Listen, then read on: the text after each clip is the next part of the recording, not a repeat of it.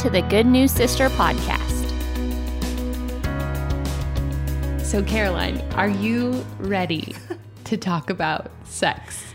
Yeah, what a question. I'm ready to talk about it because we're here with Teresa yeah. and she knows her stuff and yes. we have a lot of questions. That's why I'm excited. I know, me too. I'm so excited to have Teresa. Teresa is a licensed professional counselor who specializes in trauma and sex therapy and we are really lucky to get to have this conversation with her. Just even before we started recording, Caroline and I were just we're just admiring how much we can learn from her. So we're so grateful that she's here. Thank you, Teresa, mm-hmm. for coming. Would you tell us a little bit about yourself so our, our friends can learn more about you? Yes, I'd be delighted. Thanks for having me uh, today. I really appreciate that. Always look forward to the opportunity to share this message. I'm very passionate about it. Um, I am a, a, therapist by profession. I own Restoration Counseling Associates, which is a group of practitioners, all independent. Um, there are nine of us here in the Knoxville area who have a common vision for theologically and about how growth occurs in a person, that it's holistic and that it's a mission of the Lord to want to redeem our stories. Very privileged to work with some great people, and we work with kids and marriages and individuals on a variety of issues. And then I'm married to my husband Rick for 30 almost 38 years now.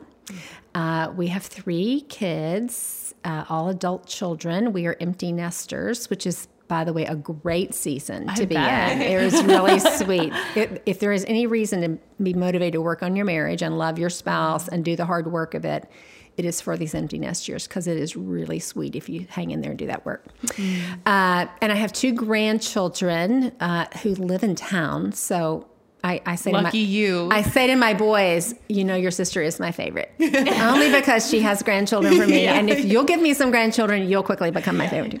So delight in my grandsons; they're really awesome. Uh, my husband's a pastor here in Knoxville. Well, I say that's a we ought to go on a reality show, the pastor and the sex therapist. But, um, Sounds like a Bravo yeah, show. here in Knoxville, and so we. Uh, just kind of live here in the community of Knoxville. Love it. Love uh, the uh, south a lot. We came from sh- Chicago. Uh, for 12 years, we were there. My husband is originally from East Tennessee, and so we moved back here uh, after our third was born. And I was dying, trying to work two jobs, and yeah, all the things that go with the, living in a big city. So we've loved living in Knoxville. Have been that's been home for us for 23 years now. So let's get into it. So let's start from the beginning. What is sex? Well, that definition is going to be set according to who you talk to. Yeah. Uh, I think the you know obviously the first thing that comes into your brain is just the reality, the physical intercourse, but sex is a lot more than that. And uh, when we don't understand that, uh, we we end up putting ourselves in a place to really get misled and disappointed and disillusioned. I think a lot of times. Uh, culturally, we've kind of talk about sex a lot, and we seem to make a lot about sex and talk a lot about sex in the culture. But the reality is, I really believe that we make far too little hmm. of sex because we tend culturally to flatline it and make it just about the physical. And let's don't get our emotions all caught up in this. And almost that women who can't do that are kind of weak willed women, kind of dependent, that the, a strong, independent woman owns her sexuality and can have sex with whoever she wants to, whenever she wants to, and be free and be mm. unaffected, which is just a lie from the pit of hell. Um, sorry, a little straightforward language there. But, but it really is because sex by design is a whole person act and it's designed to involve our emotions, our thoughts, our bodies, and our spirits. And when we begin to segment ourselves out into parts instead of a whole, we really diminish who we are, our value, and our worth, and particularly as women. Uh, it, it, affects men too, but I think particularly women because of God's design for us and the parts of the image of God that we uniquely bear when we take sex and make it just physical and buy into the lie of the culture, then we really diminish both ourselves and God's intended purpose for sex in the first place, which, you know, I think both in the church and the culture, we've really done a poor job through the years, sometimes out of good intentions, but mm-hmm. just going awry about really helping people understand why God designed sex. It was His idea. Mm-hmm. The reality that our bodies are not, that sex is not a bad thing or a taboo thing or a a naughty thing, but actually a beautiful thing, full of beauty and pleasure and desire that God wants for us, but in a specific context and in a specific way that He's designed. Mm-hmm. So that was a long answer to your so question. So, two things then that how do we come at sex yeah. as male versus female? What are the differences yeah. there? That's a huge question. we could spend the rest of the podcast talking about.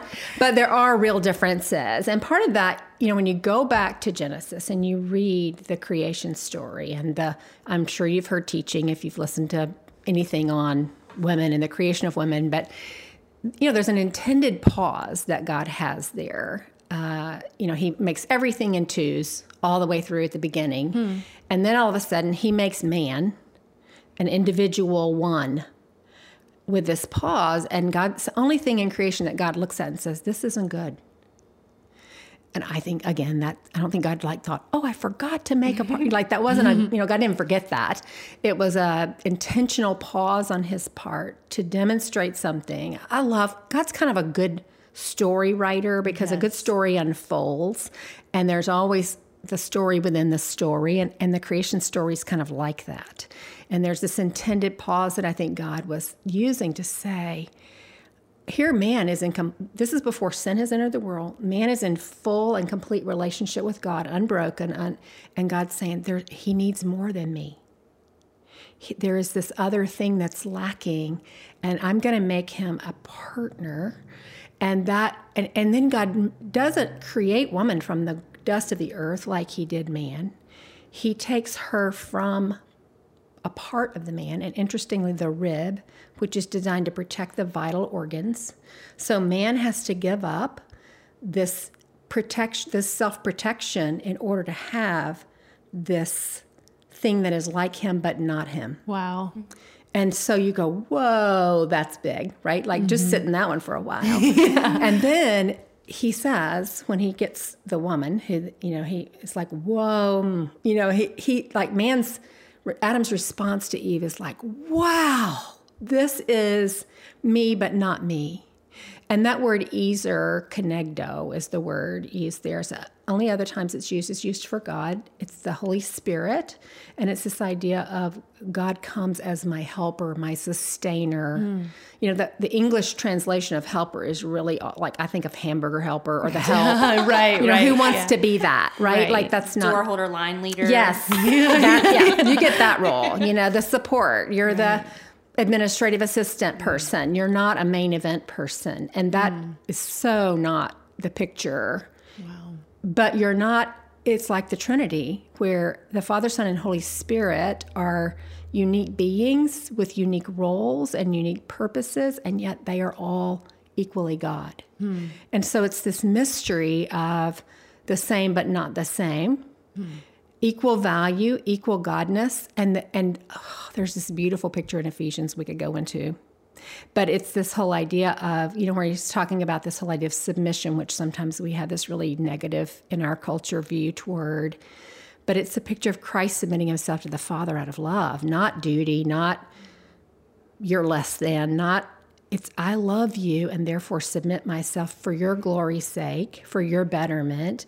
And then the Father in turn glorifies the Son and lifts him up mm-hmm. because of the Son's sacrifice. Like when you get that picture, yeah, then you know that our ideas about submission and laying down our life for and self set, like we don't even scratch the surface on those. And mm-hmm. so when we talk about gender, you know, I think again culture because gender has become such a negative uh, that we mistreat, we power up, we do these negative gender things. So we want to get rid of it rather than celebrate. I think we've done the same thing with race. Like we're just going to pretend race doesn't exist as a way to deal mm. with race problems instead of going, race exists. exists yeah. And cultures are very different. And and my friends of color might have very different expressions than me. And that's part of the beauty of the picture of God and creativity of the world. And I don't want to diminish that. I want to celebrate that. Yeah. But we tend to go, oh, that's created problems in our world. So let's get rid of that and pretend we don't see color, pretend it doesn't exist. And we do the same thing with gender. We just go, well, let's just don't, you can pick and be whatever gender you want. Or we don't want you to be uncomfortable with your gender. So let's just get rid of gender because it makes us all uncomfortable rather than, no, no, no. There is such beauty in the in gender because it it there is difference and it was intended to be very different. It can create conflict anytime there's difference it does. But it also has the potential to bring in complexity and uh, mystery and glory and uh, you know if everything's the same it's boring. And so the gender differences are designed not always it doesn't always practically play out but designed to strengthen, uh, add dimension color. Like for women, we're life bearers. Men don't bear life, mm-hmm. right? Our bodies literally get to produce that picture of God, right? Wow. Like our bodies literally are creators of life. Like, whoa, right? Like, blow your brain up, right? But that's a picture of God, right? And I know in my own family, like, it, this drives me a little crazy, I have to say it, but like, I can say blessing to my children and they appreciate that. But when their dad does it, it's different yeah. because that ability to name and bless tends to be male. Yeah. Hmm. Again, it's not that moms can't bless, mm-hmm. right? Right. But it's different when it comes from that male voice. And so I don't understand all that. And I wouldn't try to even divide it all out as to, oh, well, this is masculine and this is feminine, right. or this is mm-hmm. what. But I do know there are some very real distinctions. For and, sure. And when we try to neuter that out, man, do we miss out. Right. I see it so much. So, my daughter, uh, she's my first, and I just had my son. Mm-hmm. And that girl loves her daddy. Mm-hmm. And she yeah. sees, I mean, even as like as little as like one year old infant to one year old to, you know, till now, she's she's attracted to his differentness, you know? And then with my son, I just had him and he's I mean, he's a baby, but he's attracted to that differentness that mommy has that mm-hmm. not daddy. And and it's so cool to hear you talk about how this perspective that we get to play a very special role, an equally valuable role, because I think we hear a lot that the that the men in our Christian world are always playing the the hero, for lack of a better word, just kind of they're they have the more dominant role, but it's just a different role, and so it's fascinating to to be reminded relationship is ultimately meant to mirror the Trinity mirror God Himself. Um, that's so cool. It really is, and you can spend a lifetime kind of trying to wrap your brain around that. I think of the word like the ocean. You know, you can be there, taste it, swim in it, appreciate it, but you never plumb the depths of it, and it's new every day. And I just think when you get into this area of sexuality and God's design and creation, if you sit in that, I mean, I've been in it for years, and I still get blown away by mm. what God is speaking about Himself and all of that.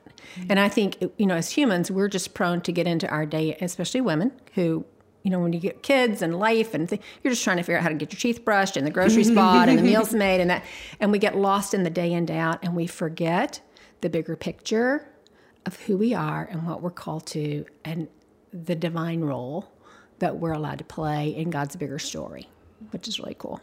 We were talking about this a little maybe before we started the podcast, but I want to, I want our listeners to hear what you were saying about um, just maybe how we often hear in the church or just in Christian circles about how you know a woman does need to make sure she's meeting her husband's needs because we are the only that's God's design, right? Is that his physical needs would only be met in his wife, and that is true. Um, but also it feels like it's missing a little bit there of the full picture. Like you said, sex is not a duty, it is a joy.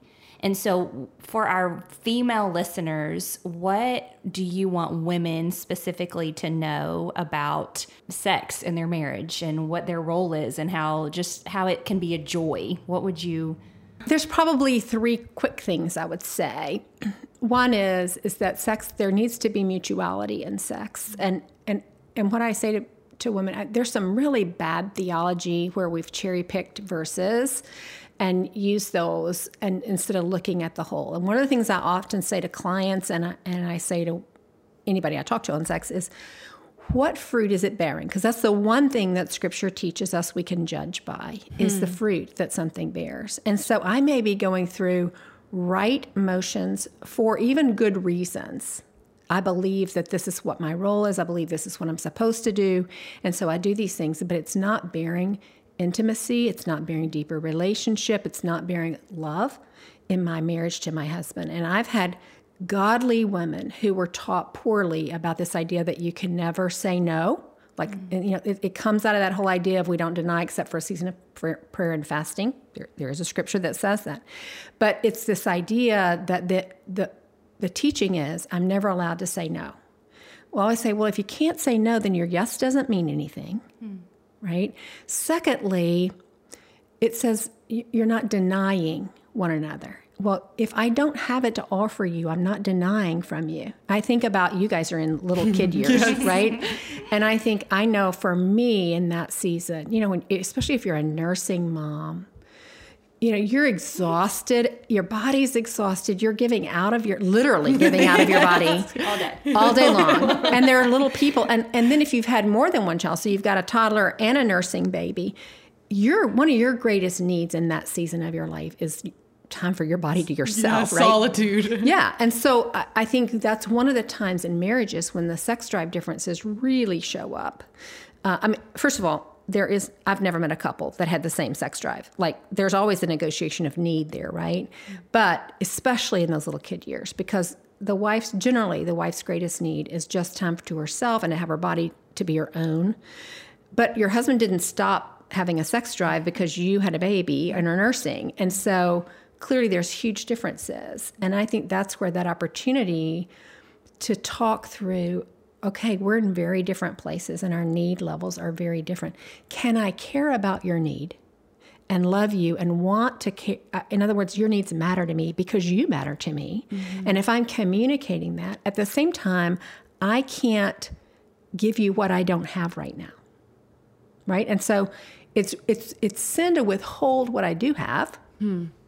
Right? So and one of the things that I find that women do is we play this game where we pretend that we don't have any energy or we're tired because to give even things like we could go snuggle on the couch or we could um, passionately kiss, or we could do these things because we're afraid that that means we're going to then have to have intercourse and we don't feel like we have that to give. So we don't give what we have, and that is withholding. Uh, I, I think that's a frequent conversation I have with women is that, oh, no, no, no, I don't even give that because I know if I do that, he's going to want to have sex. And I go, well, yeah, he probably is. but can you as adults talk about that and talk about, and, it, and so if he is loving you and caring about your needs, and you're saying, I don't have that to offer right now, but I love you and care about you and your needs. And this is, I do have this to give and offer. And there are times when I can, when I, yeah, I have that to offer, but I may not be at the height of desire or arousal myself, but I can focus on your needs and be about you right now. Mm. And not in a duty kind of way, but in a in a sacrificial love kind of way. Mm-hmm. And you know, when you think about I used to have a professor that said duty sex is beauty sex. It's it's it's you know it's like scrubbing the toilets. I mean, think about the things you do out of duty. Right. You know, at the same time, we do in all the time in life do things that are hard for us or that require something of us. I mean, your kids would not be taken care of if you didn't. Yeah. You don't get up every day and go, "Oh, I have great energy to prepare meals and change diapers and do you know like all like." And and part of that is the loving sacrifice for our kids, right? And so there are times when we lovingly give to our spouses when we think, ah, would I rather go take a hot bath right now? But I do have this to offer, and so I do. Hmm. But that's a yes I own, hmm. not a not a obligation or something that I have to do. Because if I don't, I feel guilty, or somehow I'm under some mandate that's not a free offering. And, and even scripture talks about, I don't want your right behavior without your heart. Mm-hmm. Mm-hmm. Right? That makes me want to vomit, the Lord Yeah. says. And I think that when we go through right behavior for wrong motives, mm-hmm. right? Or out of bad theology, maybe mm-hmm. we think it's a right motive because we just want to obey and do what God asks us to do. Mm-hmm. But when we've moved into this, if it's producing rotten fruit, if I'm less connected to my spouse, if I'm resenting them, if I find I avoid as often as I can these moments, that's an indicator something's wrong mm. And something's off balance here. And we need to at least pay attention to that and start asking questions instead of worrying about, oh, going through the right motions, but I'm producing rotten fruit all over the place. Because the goal of sex is not orgasm. That's a wonderful part of sex. The goal of sex is intimacy. Mm-hmm. And so, if our sex life is not producing or reflecting, and this is what it's really designed for, it's designed to reflect whole person intimacy. So, when you go back to God's design, I'm kind of flipping into another section here, but when you go back to God's design, the reason God asks us to wait is not because He's wanting to withhold pleasure from us or goodness from us. And I think, you know, there was that whole generation of the just say no, the silver ring thing, all the things that we did, which were came out of really good Ideas. ideas and the idea that because the culture was going into hookup sex and all that, we were trying to train, I think, our young women and young men to like, no, say no and wait for the better thing and all mm-hmm. that, all that. But we never really cast the vision for what it is that we're saying yes to and why God designed it the way He did it. Because mm-hmm. what's not true, and, and, and one of the things that now Christian women have is they've said, the women who've waited and they've, no, no, no, I have to wait. I can't. No, no, no, no, no. And all of a sudden it's like a, a light switch is supposed to flip because today I said, yeah, I do. And, you know, our brains wire themselves mm-hmm. based on our thinking and our patterns of behavior. And so if we've been afraid of this thing for years that I've got to really guard and be careful and stay away from this, and I'm not seeing that I'm, no, I'm choosing to not go here because I want this better thing. Hmm. Mm. Do you see the difference in, in mindset? It's so Yeah. different for our, for us. And so what I find is a lot of Christian women who've waited are really struggling with flipping that switch and see, really being able to engage this as a good thing hmm. and that my desire actually is not a bad thing. It's actually a beautiful thing hmm. that I'm eh, in, instead of denying my desire, I want to acknowledge that it exists, that it's a powerful force in me. And just like any powerful force in the world, a powerful force unrestrained is, is destructive.